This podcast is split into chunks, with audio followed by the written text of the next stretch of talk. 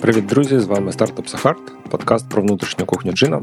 Сьогодні ми е, з Льошею знову, і сьогодні поговоримо про новини. Так, по-перше, про новини. Да, привіт, Льош. Привіт, Макс. По-друге, ну є така тема, вона не тяне на повноцінну тему, але все ж таки є такий відомий підприємець, який намагався купити Твіттер. Коротше, є переписка цього підприємця з власниками компанії чи менеджерами Твіттера, і він в них запитує: What will have you done this week? Типа, що ви там за тиждень зробили? Ніфіга не зробили, то я не буду вас купувати. Ну і там ще відповідає, бо він же скаржиться, що нам тут важко працювати через ваші коментарі. А він каже: Ну і що ви зробили останнього тижня? Да-да-да. да. Ну тобто так вона з контекстом фрази, не з потолка він її взяв. Але це гарне питання. Що ви зробили останнього тижня? І от і ми поговоримо, що ми зробили. Звісно, людина, яку зараз краще не називати, бо воно щось там висрало трошки в Твіттері якогось бреда і отримала. Але питання, тим не менш, хороше, і я хочу про це поговорити сьогодні. Але спочатку давай про новини. Про новини.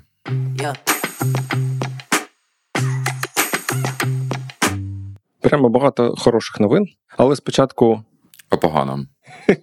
Спочатку поганому, да. Почнемо з того, що ми знову в пошуку. Ну, Сьогодні в середу опублікували вакансію бекендера. Я два слова скажу, що у нас відбувається. Тобто, в принципі, ми десь останній місяць трохи більше працювали над техборгом. Я про це розповідав. І ще до початку, до того як ми про цей техборг взялись робити, ми вже до того говорили, що типу, треба розширювати команду. Чому розширювати? Тому що є великий геп між тим, що ми хочемо зробити, да які там у нас амбіції, і тим, що ми встигаємо робити силами двох розробників бекенда і одного на фронтенді. Типа, що треба розширювати команду, але зараз код в такому стані, що людина їй буде складно швидко почати працювати, тому що типу, багато якихось штук заплутаних, які б непогано було б розплутати трохи. Ну і ми власне трохи розплутали за цей час. Ну я думаю, в жовтні ми тільки бекендера встигнемо відкрити вакансію. Ну і будемо шукати. А в листопаді так само я думаю, другу вакансію фронтенда відкриємо. Отакоє погана новина. Розширяємось. Що скажи тут погано? Ні, я маю на увазі, що ви шукаєте у бекендері? Який бекендер вам потрібен? Та ти знаєш, хороший потрібен. Такий, щоб працював, щоб писав фічі якісь, я не знаю. Та ти що? Фіксив баги або там щось пропонував. Як всім. Да-да-да. Ми не вибагливі, ми згодні на найкраще. Да ну Python у нас що там, Postgres, Django, таке, ну не знаю, бекендер як бекендер. Хороший, моноліт. Та? Моноліт. Але в нас мало коду.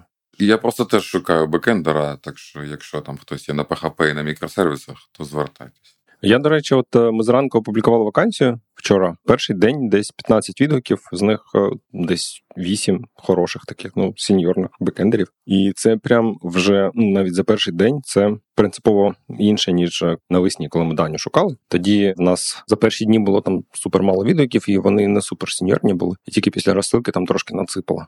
От зараз ще розсилки не було, а вже відгуки є. Не знаю, що трапилось. Ну от така от історія.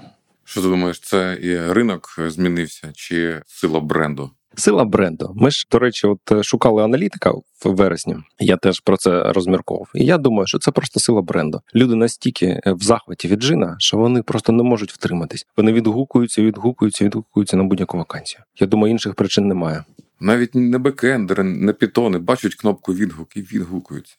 Розумію. Там, до речі, я хочу передати привіт хлопцю, який, ну мені здається, це хлопець. Коротше, я не буду його називати, але він написав, що у вас тут суперкласна вакансія, але я зараз в ЗСУ і не можу, типа, коротше, відгукнутися. Але дуже хочу, то ви мене дочекайтеся. Будь ласка, я кажу йому: добре, дочекаємось. Тож е, давай, друже, повертайся, потім поговоримо. Добре.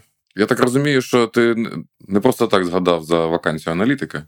Взагалі не просто так, бо аналітика ми знайшли, і Оленка про неї вже розповідав. Це, от прям знаєш, коли в тебе проходить вдалий найм, то ти якось взагалі додається оптимізму, і ти думаєш: о, блін, це ж класно шукати людей, це ж прекрасно. І ти, типа, давайте, давайте ще когось шукати. От коли навпаки найм не вдали, або там дуже складний пошук, або там шукали, от як з маркетологом. Ми шукали, шукали і нікого не знайшли. Такий таки думаєш, та блін, оце взагалі на що це потрібно? Всі ці найми, всі ці пошуки, типа куча часу витратили і так далі. І от Зеленка якраз е, вона працює всього лише ну там перший тиждень пройшов, але це вже мені здається, вже ми бачимо, що ми типу, класно зробили найм. Вже є, є там перші результати, там пости в телеграмі. Ну і взагалі є і активність там в компанії, ну в команді там в Slack.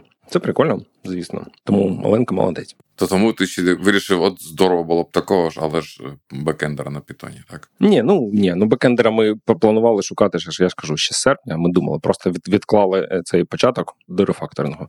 От і зараз будемо шукати. Ні, ну з бекендером складніше, я думаю, все одно буде. Там з аналітиками і тестове було, е, з, бекендерами я не знаю. Ми не плануємо давати якесь тестове, будемо через технічне інтерв'ю проводити співбесіди. А ще, до речі, да, у нас закінчився цей рефакторинг. Там Саша Орлов, це наш е, бекендер, він написав такий довгий детальний розбор, що ми там зробили за місяць, типа що ми виправили, що там залишилось. В принципі, непогано. Да? Багато чого зробили. Хоча, звісно, ну хочеться все одно більше мені завжди. Я до чого, що ми типу, з техборгом поки закінчили і повернулись до фіч, і ось власне вже там цього тижня кілька дрібних і одну недрібну фічу зробили. Це мультиселект. Нарешті у нас в вакансіях можна вибрати кілька категорій. Така інновація. Тобто, ти, коли ти шукаєш роботу, ти можеш вибрати не тільки Python, а потім, наприклад, Data Science, а можеш і Python, і Data Science, і дивитися вакансії і по Python, і по Data Science. Уявляєш, яка інновація? Я думаю, LinkedIn це ще не зробив. Ну я так розумію, що ця фіча вона корисна для тих людей, хто не дуже попадає прямо у категорію, хто якось між категоріями лежить. Ну, як Python і Data Science. Угу. Є ж Python, який не має ніякого відношення до Data Science. Як його відрізнити, правильно? Ну і навпаки, є Data Science, який без Python. Ну, чи там, умовно, ти не шукаєш Python. На R. Да. Ну да, ну тут ти, ти бачиш, у нас тут е, ми за останній рік додали, напевно, десяток категорій, та може більше. І ще, скоріш за все, будуть додаватися. І чим більше в тебе категорій, тим ну, більше людей будуть потрапляти от в таку варі... ситуацію. Між категоріями, так. Да-да-да. Типу, от ми додали SEO, Search Engine Optimization, який, да? Раніше був просто маркетинг, а зараз є SEO, є маркетинг, є там ще щось. Я легко собі можу уявити ситуацію, коли там ну, рекрутер опублікував в SEO, але це про маркетинг чи навпаки, якийсь там SEO лід. Ну, що це що за категорія? Неясно. А от скажи, зараз категорії лише додаються чи щось прибирали? Ні, ні, додаємо. Ні, ну ми прибрали останній перл, здається, і ще щось. Technical Writer, може, а може ні. От а, да, додаємо Salesforce додали от буквально пару тижнів тому. І як виявляється, Salesforce програмістів більше, ніж я не знаю. Ну, якихось там рубістів, здається. Ну, якось така досить серйозна категорія, на мій погляд, була. Так що це прикольно. І от мультиселект це якраз приклад того, що рефакторинг. Там, щоб зробити мультиселект, ми про нього рік, напевно, говорили, що типу, було б прикольно. Ну як, прикольно. Ти знаєш, та фідбек з, з телеграму, там багато людей написало, що о, клас, нарешті, дякую і так далі. Цікаво буде подивитися, яка доля пошуків зараз з мультиселектом буде. Хороше питання, так. Я не знаю, чи ми трекаємо. Сподіваюся, що трекаємо. От Оля, наш продакт, е, розповість нам. От, так що, а е, ми коли робили мультиселект, то там видалили коду більше, ніж додали. Тобто там був якийсь складний модуль чи не модуль, клас, який відповідав за типа роутінг, розбор цих параметрів для пошуку. От його знесли і написали новий простіший, і за рахунок цього додали цей мультифільтр. Отака штука. Тобто, якщо б твої програмісти отримували зарплатню за лінії за строки коду, то вони б ще винні зосталися тут. Так, да, щоб доплачувати далось. Ти куди поніс строки коду? Ану, ану, ану поверни назад, да. Я наступного місяця поверну. Ну добре, іди. З процентами повернеш. Yeah. Ну і остання, напевно, така новина. Сорі, що ми так довго про новини, але новин насправді багато, а тема у нас така не дуже велика, як на мене. Остання новина це про опитування на Доу, яке було десь минулого тижня з результатами. І там є таке опитування, де Доу запитує, як ви знайшли своє поточне місце роботи, і як взагалі ви ну які ви канали, чи сайти, чи сервіси, які ви вважаєте перспективними, да? де краще шукати роботу. Коротше, от і що ти думаєш, які результати? Думаю, що сила бренду вона зростає. Номер один. Процент жирів у маслі зростає.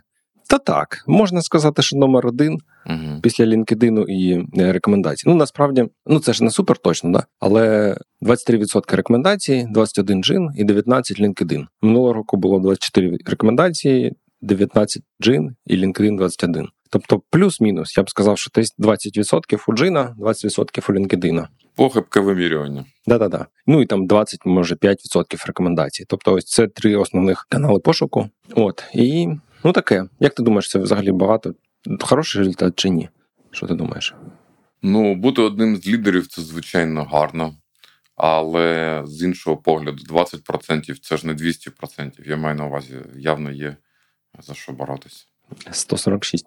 Да, да. Ну, я хочу, знаєш, я чому хотів про це згадати. Я думаю, в принципі, всім фіолетово, плюс-мінус, яка там доля джине, від частка відсоток, як вони там змінюються за рік. Але це загалом прикольне питання, да, от поставити для себе, як ви вимірюєте ну, траєкторію розвитку вашого продукту сервісу. Ясно, що є якби головна метрика це ревеню. Ну, бо там користувачі, якщо у вас безкоштовний сервіс, якщо платний, то ревеню. Ти дивишся на ревеню, якщо воно зростає, то типу класно. Якщо воно падає, то погано. Ну і це, в принципі, там на 90% відповідь. Але і тут є нюанс. І нюанс такий, що ви залежите від ринка також. Ну, умовно, коли в країні війна, як у нас зараз, да, то ясно, що ринок падає.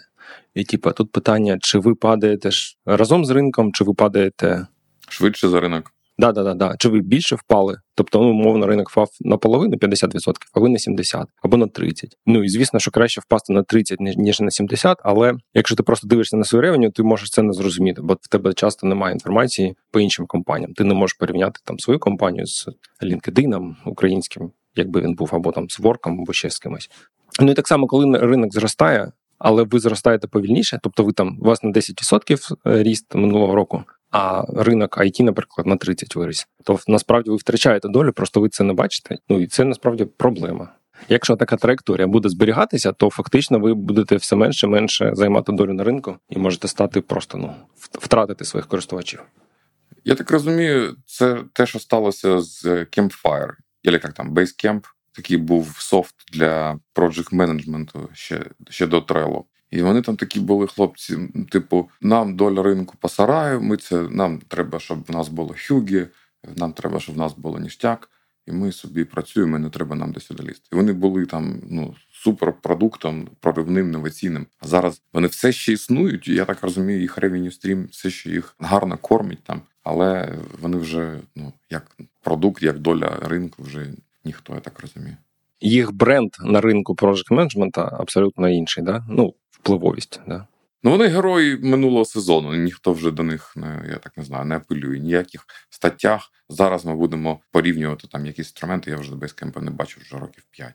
Ну, це, до речі, хороший приклад. І, типу, можна сказати: ну, чекайте, ну там фаундери, мільйонери, і взагалі в них все добре. Ну так, да, добре, але ж це типу, не про то. Мабуть, могло б бути набагато краще. Вони вибрали щось своє, але з точки зору такого ринкового успіху, мабуть що була ще краща траєкторія, можливо. Ще до того до, до тої ідеї, хочу тобі сказати, мені десь попадалась ідея така, що інвестори вони намагаються інвестувати у щось, що буде зростати, і вони намагаються інвестувати у компанії. Але що також відбувається на метарівні, це інвестуючи ти в компанію, ти також інвестуєш у якийсь ринок. І можна дивитись, як на компанію. Я можу інвестувати в компанію, яка зросте, а можу інвестувати в ринок, тобто у будь-яку компанію на ринку, який зростатиме. Можна дивитися на компанію і бачити, чи є у компанії якийсь потенціал там експоненційного росту. А можна на ринок. А компанія може бути звичайною. Нічого такого в неї. Просто вона була на ринку, який експоненційно виріс. Так що так, дивитися на ринок це дуже дуже розумно. У Марка Дрісона є там був такий типу афоризм, чи як там. Якщо класна команда зустрічає поганий ринок, то переможе ринок. Якщо там погана команда зустрічає хороший ринок, то все одно коротше, там в будь-якому випадку переможе ринок. Ну навіть сильна команда на ну, якщо ринок там перетворюється в нуль, то ти нічого не можеш з цим зробити. Тобто ринок е, вище, да, ступінь абстракції, ніж е, команда. Але ну там окей, класна команда, можливо, зробить якийсь там вдалий півот і перескочить на інший ринок і так далі. Але ну це вже таке. Вище ринку не стрибнеш.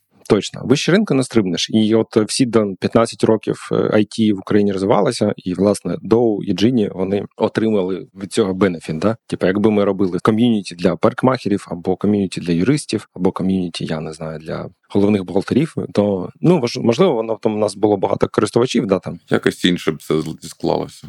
Да, але да, я не думаю, що у нас би настільки вдало е, все пішло.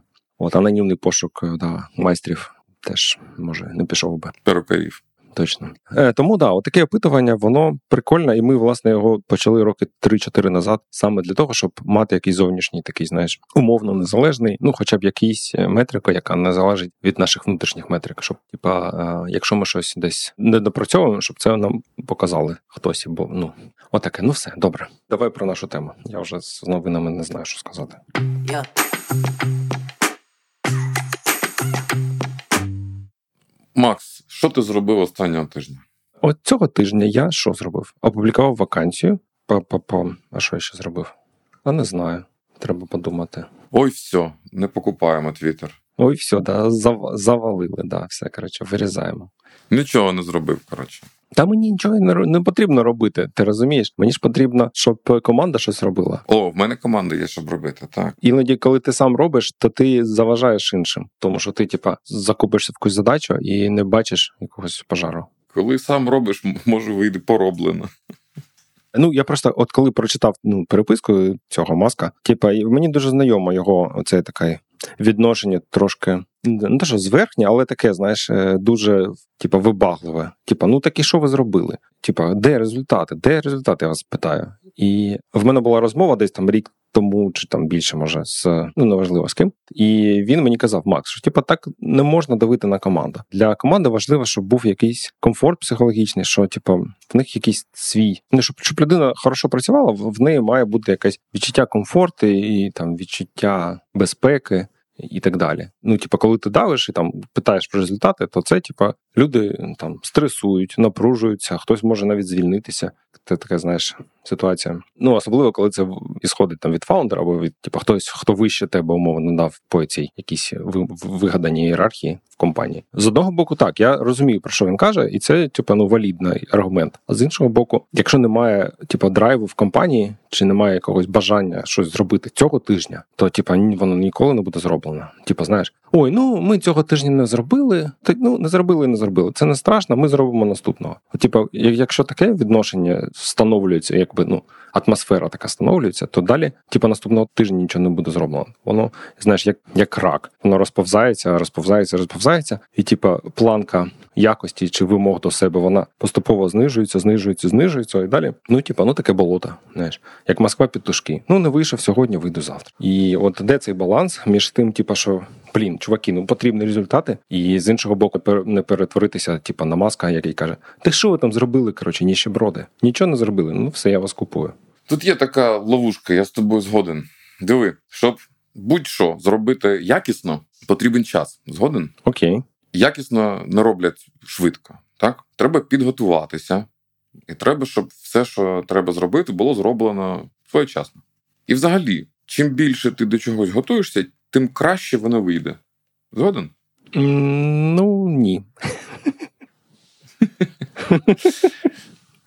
Тобто я маю на увазі, що ця, ця логіка мислення вона е, йде у напрямку. Давайте ми безкінечно довго будемо е, робити ідеальний продукт і ніколи його не зарелізимо. І весь цей процес ми будемо дуже дуже ефективні. Дуже якісно робити. Дуже якісно робити. Ми пропишемо такі детальні документації. Ти що? Ми все протестимо. Так буде здорово. Тільки б ніколи не релізи. Релізи це страшно, я згоден. Це комфортна ванна, так. Легко поринути у цей світ, де всі готуються, знаєш, там весь PMBOK достали. Давай зараз артефакти, там реквайрменти напишемо. Все зробимо дуже-дуже якісно. Дуже якісно. Ну, звичайно ж, це потребує затрат, ну і, і часових, і, і фінансових. Ну що ж, ми зупинимось перед якимись затратами, коли ми хочемо зробити дійсно якісно. Вам же потрібна якість, правильно? Чого ви? Давайте. Ви ж хочете, щоб нормально вийшло. Ну, нормально вийшло довго буде. Ну що, ну швидко не буває. Так і що? І що? І що ти думаєш? Ну і що твій висновок? Я маю на увазі, що, що у цій лозіці немає ніякого ніякого з'яну. Бач, якщо ти береш молодий стартап, і там за фічі можна голосувати демократію, можна у всіх фаундерів спитати, що робимо далі.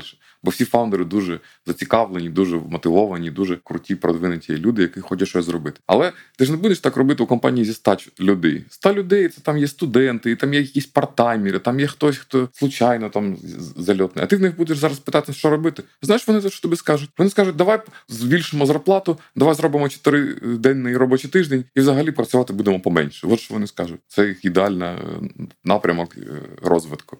Давайте зберемо мітінг, обговоримо, що ми будемо робити. Це я прямо взагалі обажаю. Але є ж щось таке, знаєш, е, нічого не можна зробити з тим, що компанія від моделі кількох дуже мотивованих людей йде до моделі великої кількості звичайних людей, нормальних, Я не згоден. які хочуть комфорт, які задалекі від цілої компанії. Я просто сиджу на телефоні і приймаю дзвінки. Мені ці цілі компанії дуже абстрактні. Тобто, я розумію, я розумію, про що ти кажеш, що це дуже сумно, але чим більше компанія, і чим менші ролі в неї, тим більше це буде ставатись. Ні? А може нам треба не шукати бекендерів, а навпаки, зменшувати команду? Тоді, типу, що? О, ти як як Basecamp зараз. Краще ми залишимося маленькою компанією. В нас це буде круто, маленька група дуже вмотивованих людей. і Ми будемо в своєму комфортному режимі. Да, ну я не знаю. Це це ми знаєш так філософію. Е, я в мене немає типу, відповіді на такі. Коли в нас буде 100 людей, як у вас, я тобі розкажу. Ну, де комфорт, де комфорт, Макс? Питання там, де комфорт, і де там вихід з зони комфорту. Ніхто не йде, не стає стартапером задля комфорту. Це вихід з зони комфорту. Да, да. Ну, Робітник найманий, він не виходить з зони комфорту. Це в нього інше сприйняття комфорту.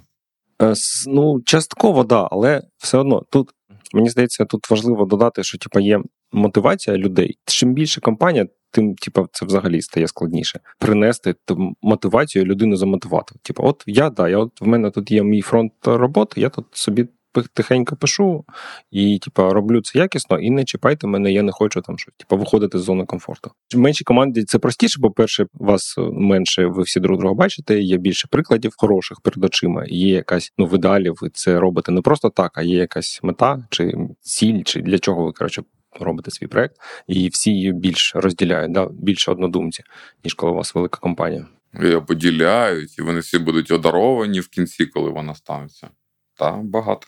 Просто для мене, от не знаю, я знаю, що такий у цих стоїків негативна візуалізація, коли ти там представляєш, як все погано, в тебе там не знаю. Ну я не буду казати, що там. Ну коротше, все погано в твоєму житті максимально. І ти намагаєшся це, значить, якомога подробніше, детальніше уявити і зрозуміти, що насправді ну так, це може бути. Ну ну, типу, ти можеш завтра вийти на вулицю, те тебе переїде там легкова машина.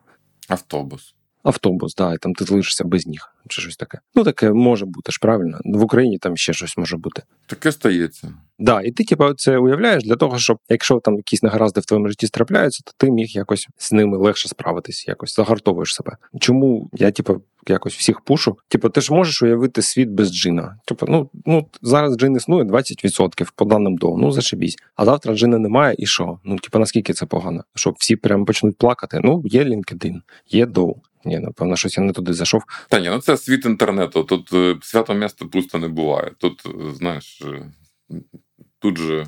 Да-да-да, складно щось зробити таке нове, інноваційне, складно зробити те, чого немає, і щоб воно було корисне людям, і щоб люди там цим користувались, платили і так далі і ти все одно так чи інакше обмежений часом. Ну людським часом, що типу, ну ти не будеш там над цим проектом 30 років працювати, да, ти там здохнеш або ще щось. І е, так само часом ну там міняються технології, міняється ринок, типу команда там вигорає. Е, тобто в тебе є все одно якісь обмеження. Типу, якщо ти постійно не рухаєшся вперед і не з'являються хороші новини, о, там ми там запустили ну, там, не знаю, в Португалії, або то в нас там перший найм там якогось аргентинця, або ще щось. Тобто, якісь ем, є якась траєкторія наверх. Коли її немає, то значить, що ти типу, падаєш вниз. Коли немає якихось хороших новин, то значить це як Аліса в in the Wonderland. Ти коротше назад сповзаєш. Тому я не знаю. В мене от постійне відчуття, що я сповзаю назад, і треба ну якось більше рухатись, швидше рухатись і пушити і себе, і всіх остальних. Тому що якщо ти це не будеш робити, то ти поступово просто ну зникнеш. А з горизонту окей, можливо, там в Україні там є джин, і він там досить популярний, і навряд чи він швидко стане нерелевантним. Але в нас же амбіції зараз інші. Ми хочемо в інтернешнл, ми хочемо там заробляти купу грошей для ЗСУ. Типа, а в інтернешнл що що? Типа ніхто і не знав, що ми були, ніхто не помітить, що ми зникли. Ну Таке, я тобі скажу, що у компанії, яка є молодий стартап, яка намагається увірватися в якийсь ринок, і у компанії, яка є фактично лідером цього ринку, мають бути, мабуть, дуже інший підхід. Якісь якась диференція має бути до того, як вони. Молода компанія може ризикувати, може робити якісь відчайні кроки. Лідеру ринка е, болісно робити помилки. Ціна помилок висока. Ну таке, вони не можуть керуватися е, тим самим методом. Давай запитаємо наших слухачів. Слухачі, може нам поділитися на дві команди. Одна команда буде робити ризиковані кроки, йти в інтернешнл, а інша команда. А інша робити подкаст. В зоні комфорту буде робити подкаст. Так, так, так. І буде залишатися лідером ринку в Україні, е, безкоштовні вакансії і так далі. Отака думка. Пишіть. Пишіть, да. Київ 1, Хрещатик 26, стартап з Архар. Да туди або на сайті maxua.com, або в Твіттері maxua, або на пошту. Е, на цьому все. З вами був стартап Сахар, Олексій Колопаєв, Макс Іщенка, продакшн Аня Вінніченка. Всім пока. Пока-пока. Yeah. Yeah.